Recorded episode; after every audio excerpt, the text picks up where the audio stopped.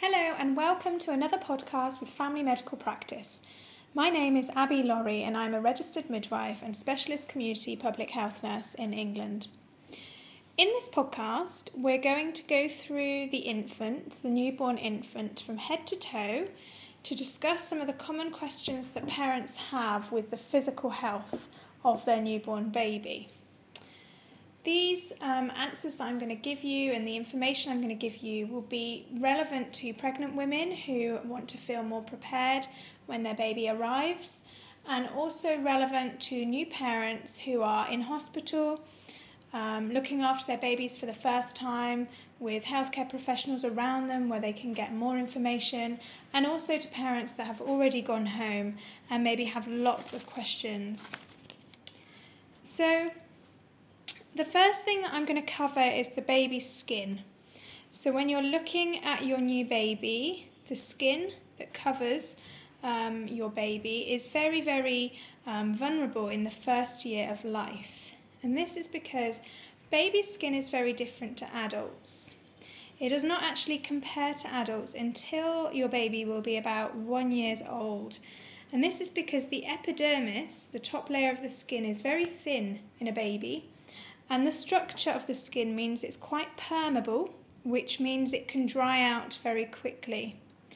And your baby also has less moisturising factors in the skin um, than what you will have. So you might notice that your baby's skin becomes very dry. So in the first few days, your baby's skin will be covered in something called vernix. Now, if your baby um, delivers later, um, so you're maybe over your due date, you might not notice this because the vernix will have already come off um, before the baby is born. However, most babies do have some vernix left on their skin. And this is a waxy substance which um, is full of moisturising properties. And actually, it's really important that you leave Um, vernix to absorb into the skin because of the density of how moisturising it is to the skin. So try not to rub it off. Um, and actually this is why we don't like to um, bathe infants straight away, to give it time f- for the vernix to actually work its way into the skin. We also um, don't want to bath the baby straight away because actually it's really hard for a new baby to regulate their temperature. Um, coming out into the real world with fluctuating temperatures um, can be really difficult for a baby to actually stabilise a normal temperature. So putting them in water can actually increase their risk of getting very cold. So in terms of the skin, we're also having a rise in um, eczema, childhood eczema. Um, globally, and this isn't thought to be, even though eczema is a genetic condition, it can be genetic, the rise in childhood eczema is not um, considered to be actually a genetic problem. It's considered to be perhaps a more environmental problem. So perhaps we're using inappropriate skin products or oils which are not really agreeing with baby's skin. So the skin is very, very precious and very easily damaged, and we need to look after it and protect its natural barrier. So a new um, study that was completed in England, which looked at lots of randomised control trials, which is um, the best source of evidence that we have of lots of different studies around the world, actually showed that the substance that we should be using on the skin should be water, and only water. So they found that a full body emollient um, for eczema can be useful to prevent eczema, but that no creams, lotions, olive oil or sunflower oil should be applied directly to the skin of a new baby. So, and as I said with the bathing, there's no um, there's no rush to bathe your infant in the first first couple of days, and then going forward, um, you only want to bathe your infant, your new baby, for about two to, two to three times a week. And actually, even though they may get a bit messy um, with passing a stool or um, something on their face, you can top and tail them. So this is where you um, wrap them up and you clean their head and their face and their scalp, and you clean their bottom, um, but you don't actually fully um, put them into water.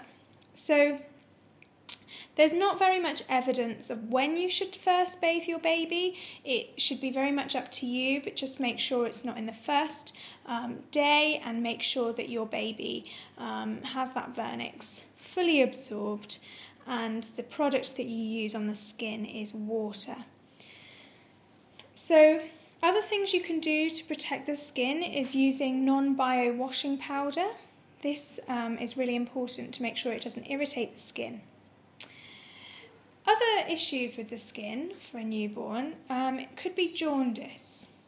Now, jaundice is actually a very normal process in about six out of ten babies, um, and it's yellowing of the skin that happens after birth, usually peaking around day three. So it starts around day three, usually goes by about day ten, um, and this is a normal process of Um, red blood cells that are in the baby's body, and there's there's too many, and the breakdown of old red blood cells distribute this pigment underneath the skin. Um, it, the particular name is bilirubin, and it collects underneath the skin, um, and it can make the whites of the eyes go a little bit yellow. And only um, about one in twenty babies actually need treatment for jaundice. So it's normally um, a process that comes and goes by itself, and as parents you um, keep an eye on their behaviour, making sure they still want food, that they're not too sleepy, um, that they're passing clear urine um, in a good supply, that they are passing a stool which is yellow, um, and if everything um, is continuing as normal, you don't need to be too concerned. However, if your baby um, is passing stools that are quite pale, or the urine is quite dark, or your baby really doesn't want to feed and is very sleepy, um, and also a baby that has jaundice after, after two weeks, you really should um, get a healthcare professional's opinion. So that's another thing to consider with skincare. So going down now to the skin around the nappy. So a nappy is something you will obviously have to use with your baby, whether it's cloth or whether it's disposable. And when you're doing nappy changes, again, water is advised. So water to clean the area. You can soak a cotton pad, clean front to back um, with clean cotton pads, making sure that the area is completely free of any um, poo and wee. You need to expose the bottom to air to make sure it's dried properly, um, and you can put a thin layer of an emollient over the bottom to prevent nappy rash. Um, this needs to be a thin layer. If it's in excess, you'll get a lot of friction between the nappy and the skin, which can actually aggravate nappy rash. So you use water, you change the nappies often, you expose the bottom to air, you use a thin layer of emollient. Another area would be the umbilicus. So the umbilical cord, when it um, you you have the clamp on at birth, and the care in lots of different countries can vary. Some countries use a topical agent or an alcohol-based solution. Some countries expose it to air and leave it alone. And actually the evidence suggests that topical agents, alcohol solutions, they don't actually um, prevent infection compared to just leaving it alone. And actually it can take longer when you're using a solution for the cord to actually separate. So best practice is to leave the nappy away from the cord, keep the cord area dry, make sure it is free of, you know, if, if the baby is weeing and pooing, make sure it's free of any contaminants, keep the area clean and dry, um, and the baby's cord should drop off around sort of day ten. So you want to keep an eye that there's no um, heavy discharge from the cord area, redness. Um, it is normal that a baby's cord actually separates by the process of gangrene. So you will get a blacky, greeny colour, a bit of a musty smell. But if it's a very potent smell, a lot of discharge, a lot of redness, then you do uh, need to consider infection and speak to your healthcare professional, who can always swab the area or take a look of the area and check if everything is okay. Okay, so moving down the baby. So we're also going to look at the scalp area. So the scalp, um, when you look at your baby, you will have uh, some fontanelles on the top and at the back of the baby's head. And these are little soft spots. So as you run your finger across your baby's head, you will notice an area that feels firm but has a slight curve inwards. And actually this is where the skull bones have not yet fused together, leaving this soft spot. Um, and these soft spots are really important. They allow the brain to grow in the first year of life. Um, and it can take about one to one and a half years for the fontanelle, the soft spot on the top of the baby's head, to actually um, to actually come together again and to not exist, and about two months for the soft spot at the back of the baby's head to actually close up.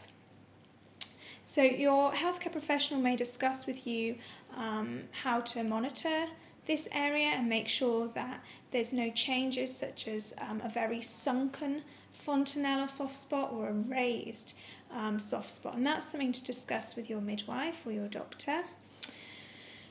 So looking at the scalp in general. Now, a baby can develop cradle cap. And this is just um, some oily glands, because babies have a lot of sebaceous oily glands, um, and they find it difficult sometimes to actually get rid of those excess oils um, in a manner that doesn't cause any skin issues. So you can get this kind of crusting across the scalp, um, and this is fine. It's not dangerous for the baby, um, and it's very common. And it can take a couple of weeks, couple of months to clear. Some babies will have cradle cap for up to nine months. And the way you can manage this is um, using um, a vegetable oil or an emollient like Vaseline, and actually moisturising it into the scalp, into the hair and head overnight. And in the morning with a soft brush, you brush the, the head to remove some of the scales. Um, try not to pick at the scales, but just let the soft brush lift off um, the, the skin. So moving down your infant, now we're looking at their eyes. So babies, actually one-fifth of babies are born with tear ducts that are not fully developed, which means a lot of babies get very watery eyes, um, and they may look like they're crying, but actually it's because they cannot, they have a blockage of tears, and it creates this watery look in the eyes. So this is very normal and doesn't cause any problems for the baby. Um, what you can do to help is just to massage the tear ducts. So making sure your, your small finger is clean, wash your hands, make sure the nail is short. And actually in the corner of your baby's eye, you can massage the tear duct to try and help alleviate any blockages. Some babies will develop eye infections. Um, and these are something that you'll notice if your baby has a greeny or yellow discharge. Perhaps the eye is quite red, um, perhaps the baby is quite uncomfortable, difficult to comfort. And this is when you might consider that there is an infection. Um, the first thing you can actually do is express some breast milk and just massage this into the eye, Um, because this has immunity and antibody properties which help with infection, and also to visit a healthcare professional to make sure that it's assessed, and if you need antibiotic eye drops, um, that you get those.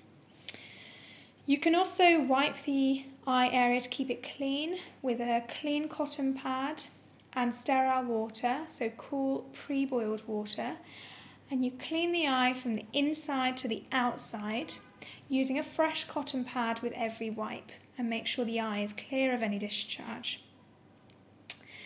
Um, something you might also notice about the eyes is that the eyes can roll inwards, looking like the baby has a bit of a squint. And this is normal um, in the first three months of life. Um, so don't worry about it in the first three months of life, but if you notice this continues, then talk to your doctor and your midwife. So moving down your baby's face, we're looking at their nose. So babies breathe a lot through their nose um, in the first few months of life, and actually it can make them sound like they're very, very congested, which can very much worry parents. So nasal congestion is very common, especially around birth. And this is because of all the fluids around birth has meant that they have some extra fluid on board, which might make them sneeze a bit, which might make them um, vomit a little bit to get this extra fluid out. And this is quite normal. The sneezing and the congestion is is unusual to be a virus. It's more to do with this congestion. However, if you are concerned it's a virus, talk to a healthcare professional, and you can use some saline drops. Um, read the manufacturing um, advice of how to use them, but you use saline drops into the nose to help um, release some of the nasal um, congestion. And you can also use a nasal aspirator, which sucks the content of the nose um, of the baby. So moving down to the mouth area. So the mouth of a newborn, often you won't need to do very much at all. It will be um, checked over by a healthcare professional in the first seventy-two hours um, to check that the palate is intact, that the tongue is free and able to move, et cetera. But you also want to just double check um, if there's any buds of teeth. It's very unusual, but some babies are born with little buds of teeth. And if this is the case, you, you want to use a gauze after feeding and just rub around the gums to remove the sugar of the milk. Um, so the, those teeth that are emerging are not decayed. Um, and obviously going forward, when your baby has their first tooth, you do need to start brushing the teeth um, as soon as it emerges. And I have posted some more information on our website about the oral health of children that you can read. So going down now um, to the breast area, and we're going to talk about the breast and the genitalia. So you might notice with boys or girls, you can get an enlargement of the breast tissue after birth. Um, and actually babies can produce some milk from the breast and get mastitis. And this is because of the hormones in pregnancy um, and in breastfeeding, which, which go into the baby. It can create this hormonal surge and this response. Um, but But talk to your healthcare professional if you're concerned about this. Usually the enlargement of the breast tissue goes down by itself. It is extremely rare for a baby to develop mastitis. Um, and you'll be looking for a baby who has a very red breast um, area that when you touch it may be in a lot of distress. Um, and there might even be some discharge. And in terms of genitalia, so for baby girls, sometimes they can have a little period and they can have discharge from their vagina. And that again is because of the hormones of the mother. And that's usually a very, um, it doesn't last very long. And um, in terms of boys, um, the healthcare professional will check Um, the testes and make sure they have descended, um, and that's something they will discuss with you also. In terms of urine, so a baby um, usually has six plus wet nappies a day and two plus yellow stools a day. Um, in the first few days of life, um, it's different. You, we usually want a wee and a poo on the first day, maybe two wees on the second day, and a poo, three wees on the third day, and so on. Um, and as I said before, the urine should be clear, and the stools will go from a black meconium stool to a greeny changing stool to a yellow mustardy stool. And actually, it's very common in the first few days um, that babies can have urate crystals in the nappy, and they're pinky, browny, orangey um, spots that you might notice in the nappy. And this is just a real concentration of urine because your baby's quite dehydrated when it's first born. Um, and obviously it hasn't um, passed a lot of urine, so there's this concentration. Um, so just keep feeding and you should notice that goes away on its own. For cleaning, you want to make sure you wipe from the front to the back with clean cotton pads and water. So in terms of your baby's nails, make sure they're kept short and they're not sharp. They will scratch their skin, and their skin, as we've discussed, is very precious. So use a nail file and try and soften the babies, or with um, baby's nails or a little nail clipper. Um, and going down to the feet, you might also notice that the feet, when they're relaxed, they actually turn inwards. But when you try and straighten them, they very easily straighten. And a healthcare professional may have explained to you that this is positional talipes, which is often um, due to the position that they are in the womb. They're very squashed, and actually to save space, they bend their little feet in a little bit, which is just a positional thing that after a few months um, usually resolves. So um, talk to your healthcare professional if you're concerned about this, and they can give you some really easy exercises to do at home. So this is a very basic top to toe of your baby. Um, you will have a top to toe um, very in-depth assessment when your baby's born by a healthcare professional, um, and they will check every part of the baby, the heart, the hips, the skin, um, the eyes, et cetera, and discuss it with you. And then babies should also be checked around six to eight weeks again. Um, if you have any questions, um, you can discuss with your doctor, um, but this gives you a few answers to some common queries that new parents um, may ask. Thank you very much.